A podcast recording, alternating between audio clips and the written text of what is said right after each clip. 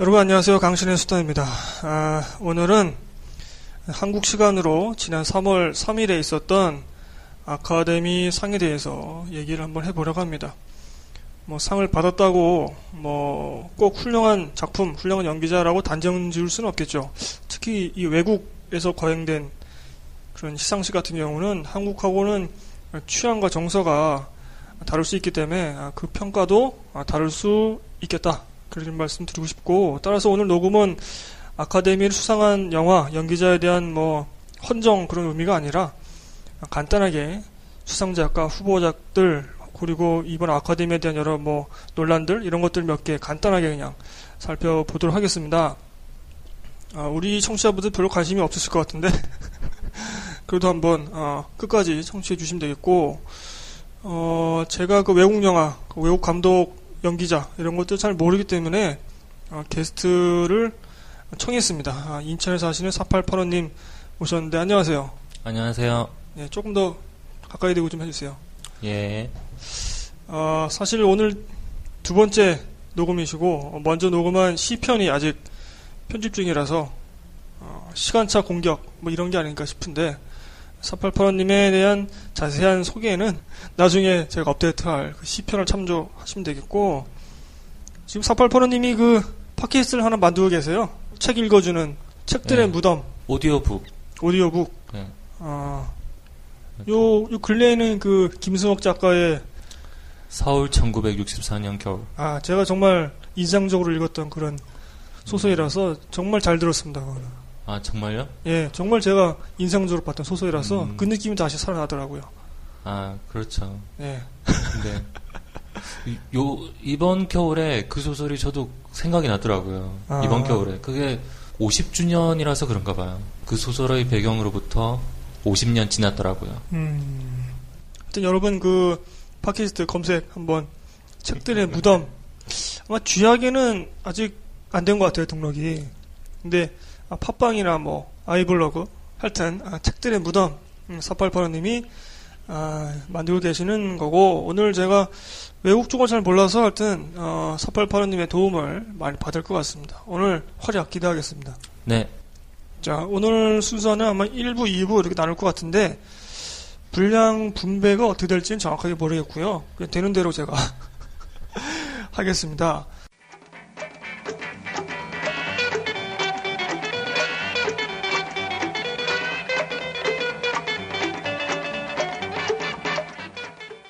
아카데미가 벌써 86회더라고요. 역사가 그렇게 오래됐습니다. 그리고 이번에 전 세계적으로 아, 생방송으로 4,300만 명이 시청했는데 이 작년보다 400만 명 증가한 수치라고 하더라고요. 남한 인구네요. 남한 인구는 5천만이 넘었죠. 5천만 넘었나요? 네, 죄송. 죄송합니다. 제가 구시대적 기억을 갖고 있네요. 예. 자, 이번에 수상 뭐 간단하게 그 주요 수상이라고 해야 되나?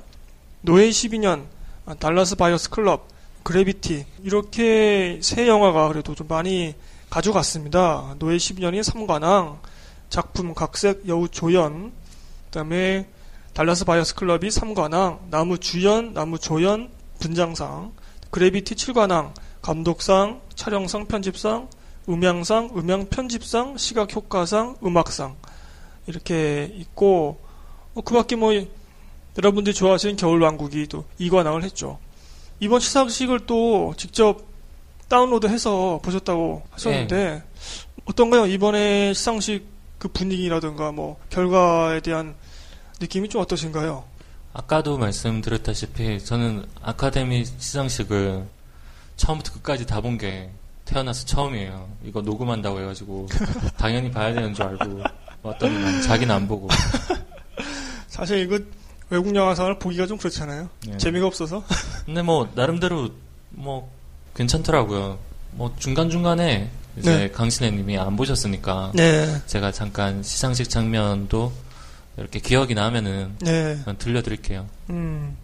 이번 수상 결과에 대해서는 좀 어떻게 생각하세요? 전반적으로. 뭐 다른 때와. 괜찮다고 생각하는데 음. 좀 작품상에 대해서는 약간 좀 그런 게 있어요. 그리고 사실 이번 영화제 후보들 중에서 아 이거를 작품상을 줘야 된다라고 음, 확실하게 말할 영화가 있었는지 음, 약간 의문이 들기도 하고요. 그렇네요. 그렇군요. 그러면은 이제 말 나온 김에 작품상부터 먼저 한번 어, 씹어보도록 할게요. 예. 사실 American Hustle도 좀 유력한 후보였습니다. 예. 아, 그래서 소- 조금 설명드리면 American Hustle이 아, 최다 무관이 됐어요. 10개 후보를 냈는데 한 개도 받지 못했습니다. 역사적으로 이런 전례가 4번 있었다고 하네요. 음, 그러니까 엄청나게 많이 후보를 냈는데 한 개도 얻지 못한 그런 영화들이 터닝 포인트, 그다음에 컬러 퍼플, 갱스 오브 뉴욕, 그다음에 더 브레이브 이렇게 역사의 한 페이지를 또 아메리칸 허슬이 아, 장식하게 됐는데 어, 노예 12년이 일단 작품상을 수상했지만 후보들이 아메리칸 허슬, 네, 캡틴 필립스, 달라스 바이어스 클럽 저희 얼마 전에 녹음했었죠. 예. 그다음에 그래비티, 그다음에 허, 그다음에 네브라스카, 필로미나의 기적, 더 울프 오브 월스트리트 이렇게 있습니다. 음, 노예 12년을 어떻게 보셨나요? 음, 아마 오늘 방송이 어, 수상한 영화들 중에서 좀 저희가 먼저 본 게 있으면은 좀 추천을 드릴 수 있을 만한 그런 얘기가 될 것 같은데 제가 알기로는 노예 12년이 우리나라에서 개봉을 했고 네, 보신 분들이, 2월 27일 날 네. 개봉했었죠. 보신 분들이 많은데 딱히 그렇게 막 재밌게 봤다는 분을 저는 많이 못 본 것 같아요. 그리고 사실 시상식 장면을 잠깐 말씀을 드리자면은 음, 이제 시상식 사회를 엘런 드제너러스라는 미국의 토크쇼 사회자 네, 그리고 원래는 standing 코미디언이었다고 하더라고요. 그래서 음. 시상식 처음에 약간 그런 standing 코미디로 시작을 하거든요. 음, 그때 말하는데 오늘 작품상을 노예 12년이 받게 되든지 음. 아니면 우- 여기 있는 우리 모두가 인종주의자가 되든지 뭐 아, 그런 농담을 해요. 아, 예. 음, 그리고 이제 시상식의 끄트머리에서는 시상자로 윌 스미스가 나와요. 음, 그 거기서부터 누구나 다 감을 잡죠. 전 근데 영화를 본 사람으로서 크게 공감하지는 못하겠더라고요. 근데 나쁜 영화는 아니라고 말씀드리고 싶어요. 네, 예. 예. 지금 말씀하신 거 들어보니까 어떤 시상식 분위기 이런 것들이 좀 아, 구색 맞추기 아니면은 하도 미국에서는 그런 문제가 많기 때문에 그 어떤 흑인 차별이라든가 인종 차별 그런 것들을 건드린 영화에 대한 뭐랄까 이렇게 표현하면 좀 그렇지만 무조건적인 어떤 헌사 그런 느낌이 좀 드네요 저는. 근데 저희가 먼저 이렇게 말하면 약간 음, 편견으로 보일 수 있고 음, 영화에 대해서 일단 먼저 조금만 말씀을 드리면은 네, 이제 실화이죠. 실화이고 그렇죠. 원래 이제 예전에 책으로 나왔던 음, 건데 노예제가 이제 어떤 지역에서는 없어져 있고 어떤 지역에서는 실시가 되고 있고 링컨 해방 선언 이전이죠 아직은. 아 그런가요? 예, 그래서 자유 시민으로 생활하고 있던 어떤 흑인이 납치가 되어서 어, 노예 생활을 흑인 노예 생활을 12년 정도 하는 그런 이야기죠. 제가 먼저 영화에 대해서 강신현님한테 이제 음. 여쭤보고 싶어요. 한 번더 네. 방송을 들으니까 아주 아 제가. 달라스 바이어스 클럽 편 후반에 한 4분 정도 깠죠. 예. 그리고 제 자세한 평은 그 저희 블로그 강신의 수다 영화 페이지 쪽에 제가 써놨었고. 영화 자체는 아주 드라마틱하지가 않아요. 네. 그래서 그거는 아무래도 원작을 많이 따랐을 거라고 생각하는데 음, 보통 영화라는 게 노예 12년이라고 하면은 1년째와 12년째를 강조하게 되어 있거든요. 음. 영화는 아무래도 기승전결이 네. 짧게 짧게 다가오기 때문에 어떻게 해서 노예가 되고 어떻게 해서 노예에서 빠져나오는지가 드라마틱하게 많이 강조가 되어 있는데 이 영화는 비교적 일하는 장면이 많이 나오죠. 그러네요. 네, 일하는 장면이 많이 나오죠. 근데 이 영, 그게 이 영화의 사실 장점이기도 하고요. 음, 그런 거에 익숙하지 않으신 분들한테는 지루하게 느껴질 수도 있는 부분이고요. 음. 개인적인 평가는 어떠세요? 혹평을 할 만한 영화는 아닌데 음, 아쉬운 거는 이 감독이죠 스티브 맥킨의 음. 최고 작품은 절대 아니라고 말하고 싶어요.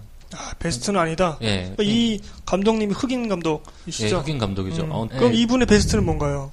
쉐임이죠. 쉐임. 이분이 지금 필모가 음. 세 편밖에 없거든요. 첫 그렇죠. 번째 헝거, 두 번째 쉐임, 음. 세 번째가 이번 노예 12년인데 음. 세편 다 마이클 패스빈더가 나왔죠. 음, 앞서 두 편은 주연으로 나왔었고요. 맞아요. 예. 그 쉐임에서 또 그 여주 위대한 개츠비에 나왔던 그 여자 주인공이 나오죠. 캐리 멀리건, 예, 맞아요. 예, 영국 배우 예. 나오죠. 쉐임을 강신혜님이 아직 안 보셨죠? 제가 보려고 해놨는데 예. 아직까지 못 봤습니다. 쉐임이 뜻이 뭐죠? 부끄러운? 부끄러움이죠. 네. 근데 쉐임은 딱 보시면은 음, 첫 장면에서부터 그 제목의 온전한 의미를 음, 몸소 이해할 수 있게 돼요. 왜냐하면 마이클 패스빈더가 나신으로 이렇게 싹 지나가거든요. 음. 성기 노출이 있어요. 음. 그걸 딱 보고 나면은 부끄러움이 느껴지거든요. 음. 남자로서. 음. 아, 나는 아무것도 아니구나.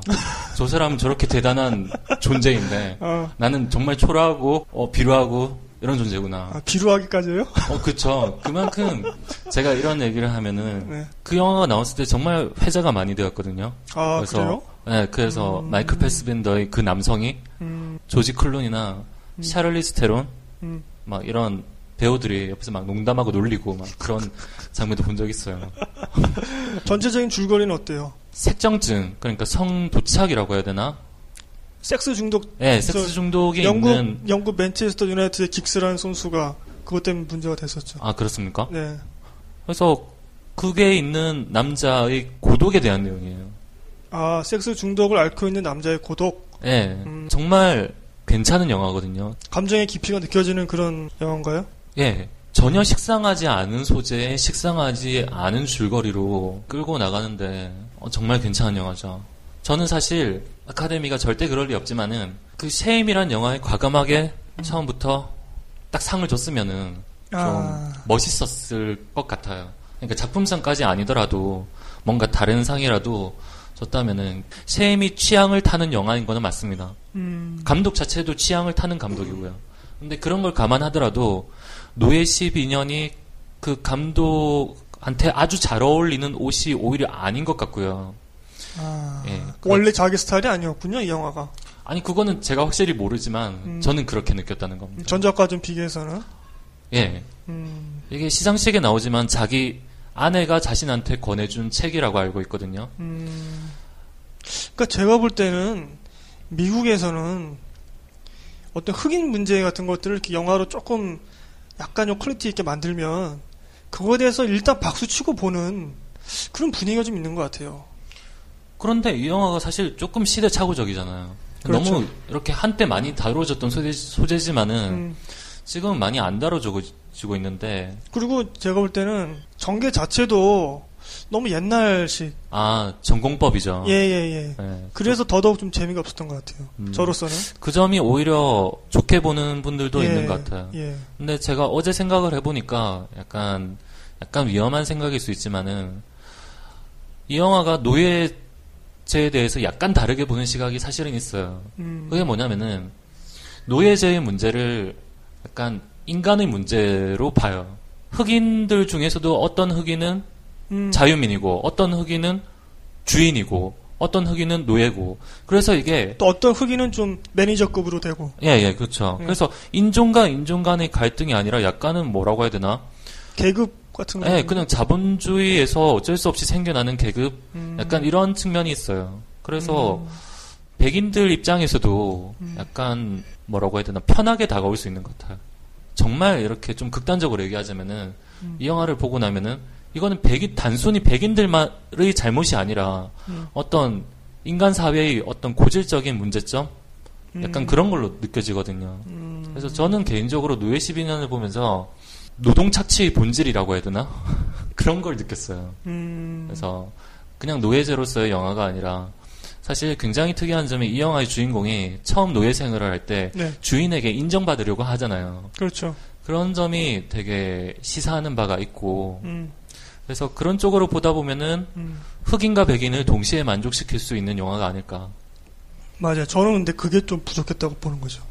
아까 말씀하신 부분이 있는데 그걸 좀 더 파고 들었어야 되는데 너무 그냥 피상적인 접근으로 계속 나, 아가는것 같아서 사실 저는 이상적으로 본 신이 그거거든요. 거기서 흑인하고 인디언하고 만나는 씬이 있잖아요. 예, 예. 얼마나 상징적인 장면이에요, 그게.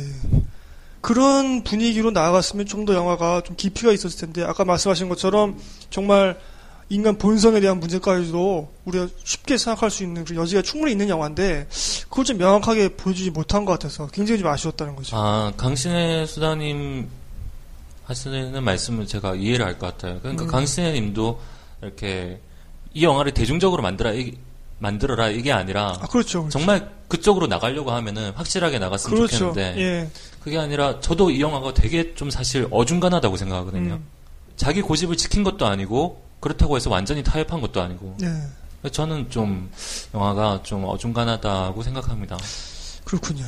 또 저는 개인적으로 뭐 이렇게 훌륭한 얘기잖아요. 이게 어떻게 보면은 흑인 네, 그렇죠. 예 훌륭한 얘기라고 해서 다 무조건 박수를 쳐야 된다고 생각하지는 않고 우리가 또 영화적으로 비평할 수 있는 것들 이런 것들은 또 우리가 스스럼 없이 해야 한다고 생각하는데 이 영화가 이제 흑인 감독으로서 첫 작품상을 탔다 예. 이런 식으로 이제 막 그 이번 아카데미가 흑인에 대한 배려를 했다. 예. 그리고 앞서 말씀하신 이 시상식 아, 사회자도 아, 15년 전에 커밍아웃을 했더라고요. 아, 그래요? 예, 동성애자고 그다음에 흑인 여우 조연상을 탔고 그다음에 이 뭐죠?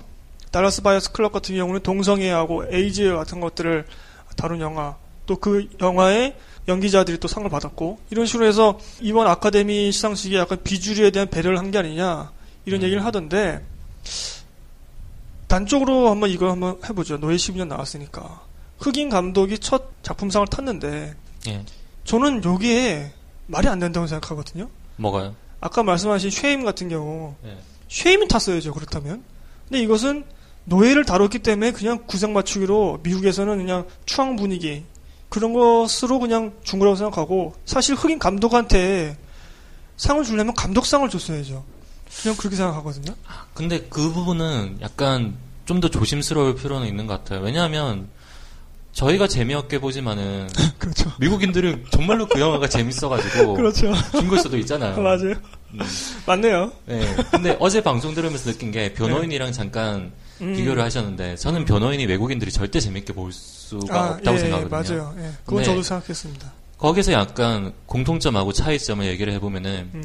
둘다 사실은 죄의식을 건드리는 영화인 음, 것 같아요. 음. 그러니까 변호인 같은 경우도 한국인들의 죄의식을 약간 건드리는 측면이 있고 음. 그리고 노예 12년 같은 경우도 음. 그쪽 사회의 죄의식을 건드리는 측면이 있기 때문에 음. 어쩌면은 그 나라 분들은 되게 감정이입하면서 볼지도 모르죠. 그러네요. 예. 하여튼 뭐 우리 뭐 한국 사람이니까 그렇죠. 나는 변호인한테 한 표 줄래요. 자, 그리고 잠깐 좀 소개를 해드리면 어 이제 아카데미가 86회나 됐는데 아, 흑인 감독상이 아직 없습니다. 흑인 감독의 작품상은 이번에 나온 거예요. 근데 아시아인의 감독상은 두 번 있었습니다. 이한 감독이죠.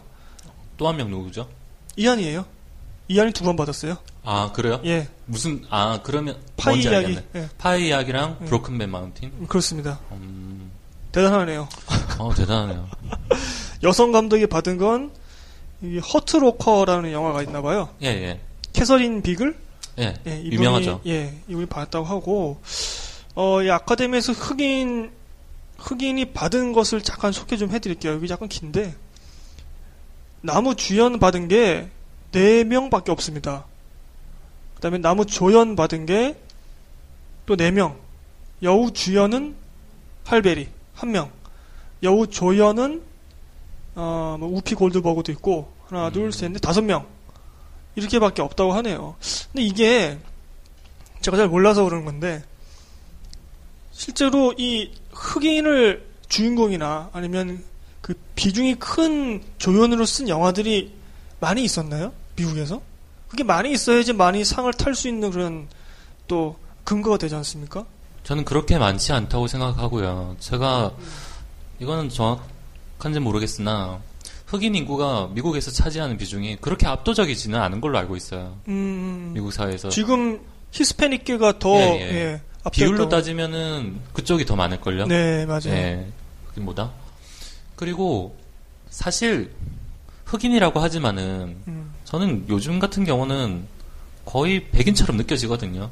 사실은. 음, 네. 음, 그래서 음. 노예 12년 그 주인공 이름이 뭔지 모르겠는데 네.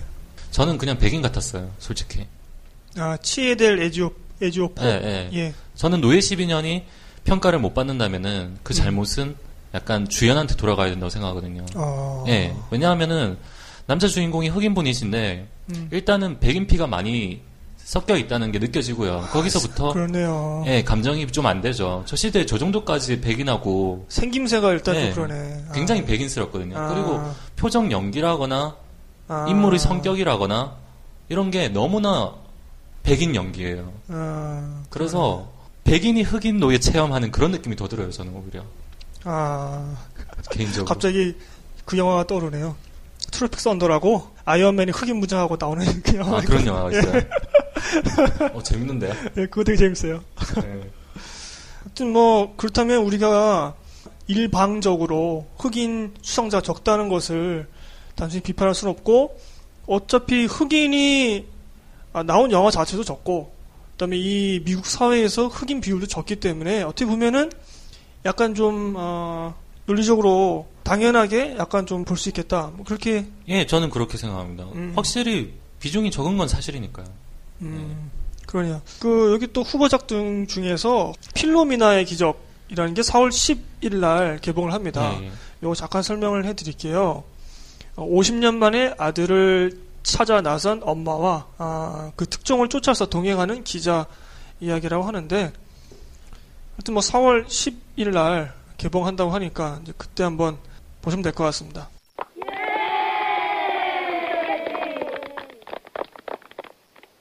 자 그러면은 어, 말도 많고 털도 많았던 남우 주연상 아 우리 매튜 맥커너히 형님이죠. 아, 정말 형님 같아요. 저 이제 형님으로 모시려고요. 아, 좋아하시게 됐구나. 아, 달라스 바이어스 클럽 제가 그 녹음편에서 설명드렸지만 아 정말 보는 사람이 편한데 여유롭게 그 연기를 볼 수 있는데 아 감정이 느껴지는 그런 연기. 아 정말 그 쉽지 않거든요. 예. 아, 너무 좋았어요. 어? 상 탈만하다고 생각하는데 이제 매튜 맥커너이가 뭐 그 사람 자체에 대한 논란보다도 예. 디카프리오 형님에 대한 아, 예, 그렇죠. 수상 실패가 있었습니다. 후보 12년. 그렇습니다. 그러니까 근데 사실 이분 이분이 골든글러브에서 남우 주연상을 탔어요. 뮤지컬 코미디 부문입니다. 예. 근데 이 매튜 맥커너이는 드라마 부문으로 이제 골든글러브에서 탔던 거고 제가 한번 그 쭉 한번 읽어드릴게요. 94년에 길버트 그레이프라는 영화로 이제 아주 인상적인 연기를 보여줬는데 그때도 실패한 걸로 알고 있습니다. 음. 수상을. 98년도에 타이타닉인데 후보에도 못 들어갔다고 알고 있고 아, 2002년도에 갱스 오브 뉴욕, 2004년도에 에비에이터. 이 영화는 미국 사람들이 좋아할 만한 영화라고 하더라고요. 그 영화는 제가 기억이 한- 나는데 괜찮아요. 괜찮아요? 예, 타이타닉 이후에 디카프리오가 찍었던 영화 중에서 괜찮은 편에 들어가는 영화예요. 아, 그런데도 실패했고. 예. 디카프리오가 타이타닉 이후에 마틴 스콜세지를 이렇게 따라다니기 시작했죠. 그렇죠. 네, 마틴 스콜세지가 디카프리오한테 내가 너한테 상 한번 타게 해줄게. 나만 믿어. 이렇게 하고 데리고 다닌 것 같은데 지금까지 안 됐죠. 그렇죠. 계속 찍죠. 네. 2006년도에 디파티드. 근데 요거는 딴 분이 탔어요. 그리고 2007년도에 블러드 다이아몬드. 이것도 실패했고, 이번에 월가의 늑대. 더 울프 오브 월스트리트. 이것도 수상이 실패했습니다. 그, 많은 분들이 사실은 달라스 바이어스 클럽의 매튜 맥커너이보다는 아메리칸 허슬이라던가 아, 더 울프 오브 월스트리, 월스트리트의 디카프리오 형님한테 아, 그래도 조금 더 무게가 실리지 않느냐 이런 말씀들을 많이 하셨었는데 시상식 전에 그 시상식을 이렇게 채널 CGV에서 이렇게 받아가지고 중계할 때는 이동진 영화평론가가 이렇게 아. 사- 중간중간에 사회를 했거든요. 네. 근데 이동진 영화평론가는 수상작을 거의 다 마쳤어요. 오 네, 거의 작품상까지 거의 다 마쳤어요. 오 대단하네. 네. 그분은 매튜 맥커너이가 좀 더 유력하다 이렇게 말씀을 하시더라고요. 어, 네. 우리가 두- 사실 두 명에 대해서 얘기를 해야 되는데 네. 레오와 매튜. 그 수상을 할때 네. 옆자리에 있었거든요. 바로 아, 옆자리는 진- 아니고 아, 이렇게 그 같은 열에? 지나가는 복 지나가는 복도를 사이에 둔 옆자리에 있었어요. 아, 그래서 매튜가 이렇게 수상을 하게 되니까 일어나서 어, 레오를 한번 포옹을 해주고 음. 괜찮아 임마 힘내 이렇게 해주고 이렇게 상 받으러 가는 거예요. 아, 예. 찡하네요. 정말 찡해요. 그리고 시상식 내내 표정이 안 좋아요. 너무나 이렇게 서글퍼요. 아, 근데 저도 이제 저 어제 봤거든요. 이거를 월가의 늑대를. 예. 근데 정말 애를 많이 쓰더라고요. 그게 느껴져요. 그게 문제인 것 같아요. 맞아요. 네, 너무 저- 에너지가 과해요. 예. 그게 문제입니다. 근데 이 매, 매튜 맥커너이는 관객이 되게 편하거든요. 연기를 어, 볼 때. 맞아요. 레오 형님은 디카프리오 형님은 너무 부담스러워요. 연기가. 그분이 모델로 삼고 있는 게 음. 과거에 뭐 잭 니콜슨이나 맞아요. 이런 배우인가 이런 느낌이 좀 들긴 생김새도 점점 비슷해져요. 하는데 저는 히- 정말 힘을 좀 뺄 필요가 있다고 생각하고요. 음. 그리고 마틴 스콜세지 형님을 쫓아다니는 것도 좋지만은 약간은 비주류적이고 음. 그런 영화에서 좀 절제된 연기로 폭을 넓혀보는 것도 음. 좋지 않을까라고 생각해요. 레오 형님이 어렸을 때는 영화 선택이 굉장히 독립적이었거든요. 음. 주관이 뚜렷했어요. 음. 근데 타이타닉 이후에는 오히려 같이 나왔던 케이트 윈슬렛은 음. 영화 선택을 좀 주로 그렇게 하고요. 그렇죠. 그리고 레오나르도 디카프리오 같은 경우는 거의 메이저 영화로만 네. 자본이 많이 들어간 영화로만 네. 솔직히 보는 관객들이 질리지 않나 이런 생각이 들어요. 그 분의 음. 연기에. 그리고 또 그런 소문도 약간 있더라고요. 그러니까 이분이 아카데미가 이 사람한테 이 아저씨한테 상을 안준 이유가 그 하이틴 스타 어떤 청춘 스타 이미지가 있기 때문에 주지 않는데 디카프리오가 오히려 그걸 벗어나기 위해서 이렇게 좀 센 이미지 연기들을 계속 하는 게 아니냐 그런 얘기도 있던데 그건 아니죠. 그건 아니에요? 그건 아니죠. 한번 생각을 해보시면 알 거예요. 타이타닉 이후에 디카프리오의 영화가 뭐가 있었지? 선뜻 이렇게 바로 안 떠오른단 말이에요. 음, 저는 디카프리오가 상을 못 받은 거는 좋은 영화가 없었기 때문이지 아, 그런 건 아니라고 생각해요. 음, 그렇군요. 예. 저는 그렇게 생각합니다. 아, 그 말씀에 또 일리가 있는 것 같아요. 맞아요. 음. 항상 디카프리오가 나온 영화는 보고 있으면은 정말 연기를 열심히 한다라고 생각하는데 해요. 디카프리오의 노력에는 감탄하게 되지만 그 캐릭터의 노력에는 쉽게 빠져들지가 않는 아, 그런 게 있잖아요. 그런 맞아요. 이질감이 맞아요. 항상 그런 게 있잖아요. 이 달러스 바이어스 클럽을 먼저 보고 그다음에 예. 이 월가의 늑대를 봤잖아요. 예. 근데 월가 월가의 늑대에서도 이 분이 나오잖아요. 매튜 맥커너이가 초반에. 근데 어, 매튜 맥커너이가 만약에 이 월가의 늑대 주인공을 했으면 어땠을까? 그럼 훨씬 재밌었을 것 같아요. 어, 잘했을 것 같아요. 음. 예. 매튜 형님에 대해서 좀 얘기를 드리자면 예, 예. 아마 대부분 분들이 영화를 많이 안 보셨던 분들이라도 얼굴은 눈에 익을 것 같아요. 예, 얼굴은 느리네요. 예, 영화 찍으신 지 꽤 됐죠. 지금 그렇죠. 마흔 넘으셨죠? 훨씬 넘은 것 같은데. 훨씬 그래도 브래드 핏보다는 훨씬 젊어요. 얼어요? 예, 당연하죠. 어, 근데 왜 이렇게 늙어 보이지? 아니, 살. 빼서 그런가? 예, 예, 그건 그래요. 아, 살 빼서 그렇구나. 근데 이분이 예전에는 주로 로맨틱 코미디에서 이렇게 맞아요. 좀 핸섬한 남자 주인공으로 음, 음, 자주 나왔었어요. 음. 근데 한 재작년부터인가 이분이 갑자기 카우보이 모자를 쓰기 시작하더라고요. 그러니까는 그러고 나서부터는 남부 남부 억양인가? 약간 어. 사투리 같아요. 어. 말의 말의 리듬감이 달라요. 제가 영어를 잘 아. 못하지만은 그렇지 않나요? 그것까지는 잘 모르겠네요. 그래요? 근데 약간 좀 특이한 건 있어요. 네, 말이 특이해요. 신선해요. 예, 네, 예, 특이해요. 예. 한 재작년부터인가 이렇게 달라지는 게 느껴지는 거예요. 그래서 그 어. 제가 그걸 느꼈던 영화가 버니라는 영화가 있었고, 버니. 네, 리차드 링클레이터 뭐 그 뭐지 비포 선라이즈 감독이 만든 영화 있어요. 예, 예. 그 영화에서 카우보이 모자 쓰고 나오거든요. 네. 그 영화에서 잠깐 느꼈었고 작년에 머드라는 영화가 있었어요. 네. 혹시 아시나요? 그 영화 감독을 제가 좋아합니다. 아 그죠. 예, 예. 근데 그 머드라는 영화도 영화 자체는 평범한 영화거든요. 음, 주인공이 음. 영화를 정말 살려요. 정말 서정적인 연기를 보여주거든요. 아, 감성적인 연기를 보여주나요? 네, 정말 감성적이에요. 아, 그래서 저희 청취자분들 영화 페이지에서 그 영화를 많이 추천하시더라고요. 머드. 예, 예, 머드는 한번 꼭 보셨으면 좋겠어요. 음. 정말 가슴을 이렇게 아, 후에 파요? 후벼 판다기보다는 적신다. 아, 네. 적신다. 제가 그 영화를 본 지 꽤 지났는데 지금도 감- 가끔씩 길을 걷다가 그냥 떠올라요. 그 아, 장면만. 그거 봐야 되겠다. 예, 괜찮아요. 음. 이 영화는 어떻게 보셨나요? 달라스 바이어스 클럽. 배우 두 명이 다 아는 것 같아요. 음. 어, 나중에 얘기할 음. 조연상 받은 음. 자레드 레토랑 음. 매튜 맥커너이 두 명이서 다 하는 것 같아요. 아 정말 저는 감정이 느껴지더라고요. 그 인물의 감정이 느껴졌어요. 정말로. 예. 지금 약간 뭐 작두를 타고 있죠. 매튜 형님이. 예, 정말 작두를 타고 있어요. 어. 뭐 제가 인터뷰에서 읽었는데 자기 자신도 그렇게 얘기를 하더라고요. 아. 지금이 내 인생의 하이라이트라는 게 느껴진다고. 야, 또 그렇게 바뀔 수가 있지 사람이. 자기만이 보여줄 수 있는 어떤 캐릭터를 음. 창조해낸 느낌이 들어요. 아, 아메리칸 허슬의 이제 크리스찬 베일도 이제 어느 정도 수상이 점쳐졌었는데 이번 실패했죠. 허슬은 어떻게 보셨나요? 제가 아메리칸 허슬을 안 봤거든요.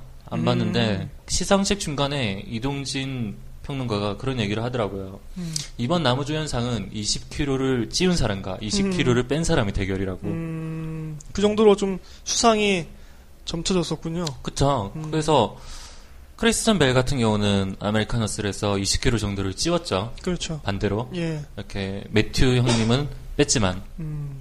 하여튼 아, 이 달라스 바이어스 클럽 현재 개봉 중이고 상영 중이기 때문에 정말 이 매튜 맥커너이가 어떤 사람인가? 왜 이렇게 어, 디카프리오는 평생 십몇 년 동안 받지 못한 거를 이분은 받았는가? 이걸 한번 보시기 바랍니다. 네, 매튜 형님에 대해서는 더욱더 기대가 되는 게 음. 올해 아마 개봉작일 거예요. 아, 뭔지 아, 아시겠죠? 예. 크리스토퍼 놀란의 인터스텔라의 주인공이죠. 아, 주인공으로 나오나요? 네, 주인공으로 나오는 걸로 아, 그. 거기 또 누가 나오는지 혹시 아시나요? 모르겠어요. 야, 그러면은 진짜 유명 감독의 나무 주연상 탄 사람의 연기력을 볼 수 있는. 그렇죠. 그러니까 이야, 그 놀란 형님도 이렇게 눈썰미가 있으신 것 같아. 맞아요. 근데 솔직히 놀란 형님의 영화를 안 좋아하는 분도 있겠지만은 캐스팅은 항상 좋았거든요. 제가 맞아요. 보기에. 맞아요. 캐스팅은 정말 항상 좋았었어요. 맞아요. 그 영화에 맞는 연기자를 꼭 쓰시는 것 네, 같아요. 그죠. 네.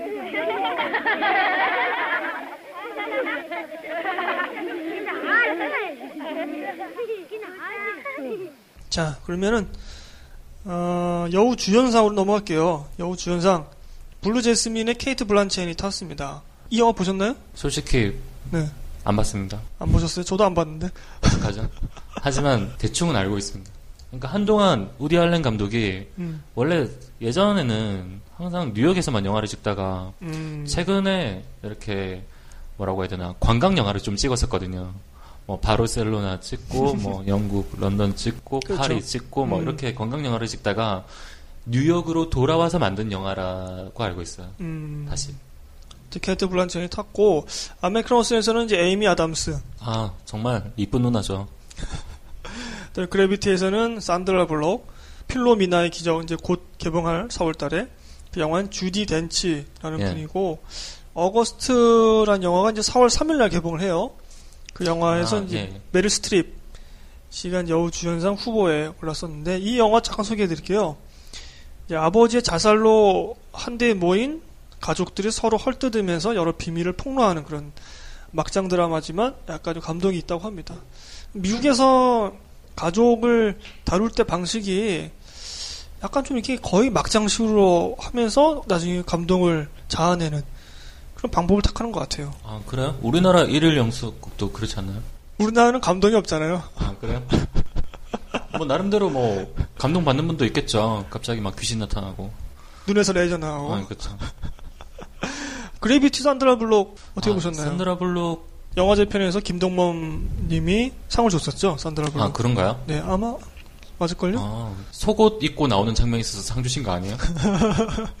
아니 그 blue screen이라고 그러죠. blue screen으로 자기가 뭘 연기하는지도 잘 모를 텐데 음, 그래도 이렇게 훌륭하게 연기를 했다. 그래서 이제 산드라 블록. 네, 산드라 산드라 블록이 시상식에서 정말 카메라에 많이 잡혔어요. 아마 가장 자주 카메라에 잡힌 여배우였을 거예요. 음, 산드라 블록. 차분하게 음, 앉아 있고 중간에 눈물만 조금씩 글썽이는 그런 모습을 보여줬거든요. 어, 저는 산드라 블록이 받아도 뭐 나쁘지 않았을 거라고 사실 음, 생각을 해요. 음, 근데 저는 그래비티에서 산드라 블록이 튀지는 않았던 것 같아요. 아 진짜 연기 잘한다. 연기 아. 잘한다는 분들이 막 많으셨거든요. 왜냐하면- 그레이비티에 대해서 예, 예. 음. 왜냐하면 그래비티는 산드라 블록밖에 안 나오니까 연기를 잘하면 그분밖에 없잖아요. 그러네요. 조지 클루니는 중간에 떠내려가잖아요. 바- 그러네요. 우주로. 환상으로 또 나오잖아요. 그렇죠. 저는 저는 그게 너무 마음에 들었어요. 어, 네. 사실 그게 연기를 못 하셔서가 아니라 음. 다른 여배우가 그 역할을 했으면 어땠을까라는 궁금증이 생기는 건 사실이에요. 왜냐하면 그래비티가 단점이 영화가 짧아서 그런지 모르겠지만은 음. 여주인공의 드라마가 잘 전달되는 편은 아닌 것 같아요. 그게 단점이죠. 이 영화. 예, 예. 네, 맞아요. 그게 그 사연이나 이런 게 좀 더 잘 전달되었으면 좋겠는데 저는 그래서 약간 더 서정성이 강한 음. 이렇게 느낌을 가지고 있는 여배우가 했으면은 그걸로 아. 보완을 할 수 있지 않을까라는 생각도 해봤어요. 불쌍하게 생긴 여자 있잖아요. 막, 막 불쌍해. 또 후보가 누구 있었죠? 에이미 아담스 있었습니다. 그 누나는 너무 예쁜 것 같아요. 음. 저는 에이미 아담스에 대한 이미지가 계속 옛날 그 캐치미 이프 유캔 하고 아, 예. 다우트에서 예, 약간, 예. 약간 좀 멍한 그런 예. 이미지가 있어가지고 맨 오브 스틸이나 마스터에서 또 예. 나왔잖아요. 예. 어, 너무 이게 적응이 안 되는 거예요.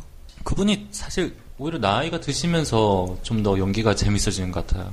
음. 어떤 느낌이냐면은 다우트에서 굉장히 순진한 음, 음. 수녀로 나오잖아요. 네. 근데 그 수녀를 가만히 보고 있으면은 저 여자도 속으로는 뭔가 딴 생각을 하고 있지 않을까라는 그런 음. 긴장감이 있어요. 음. 그런 긴장감이 최근에 와서는 역할에서 발산되는 느낌? 음. 굉장히 다정한 말투에 숨겨진 뭔가 다름이면 또, 또 없었나요? 단가?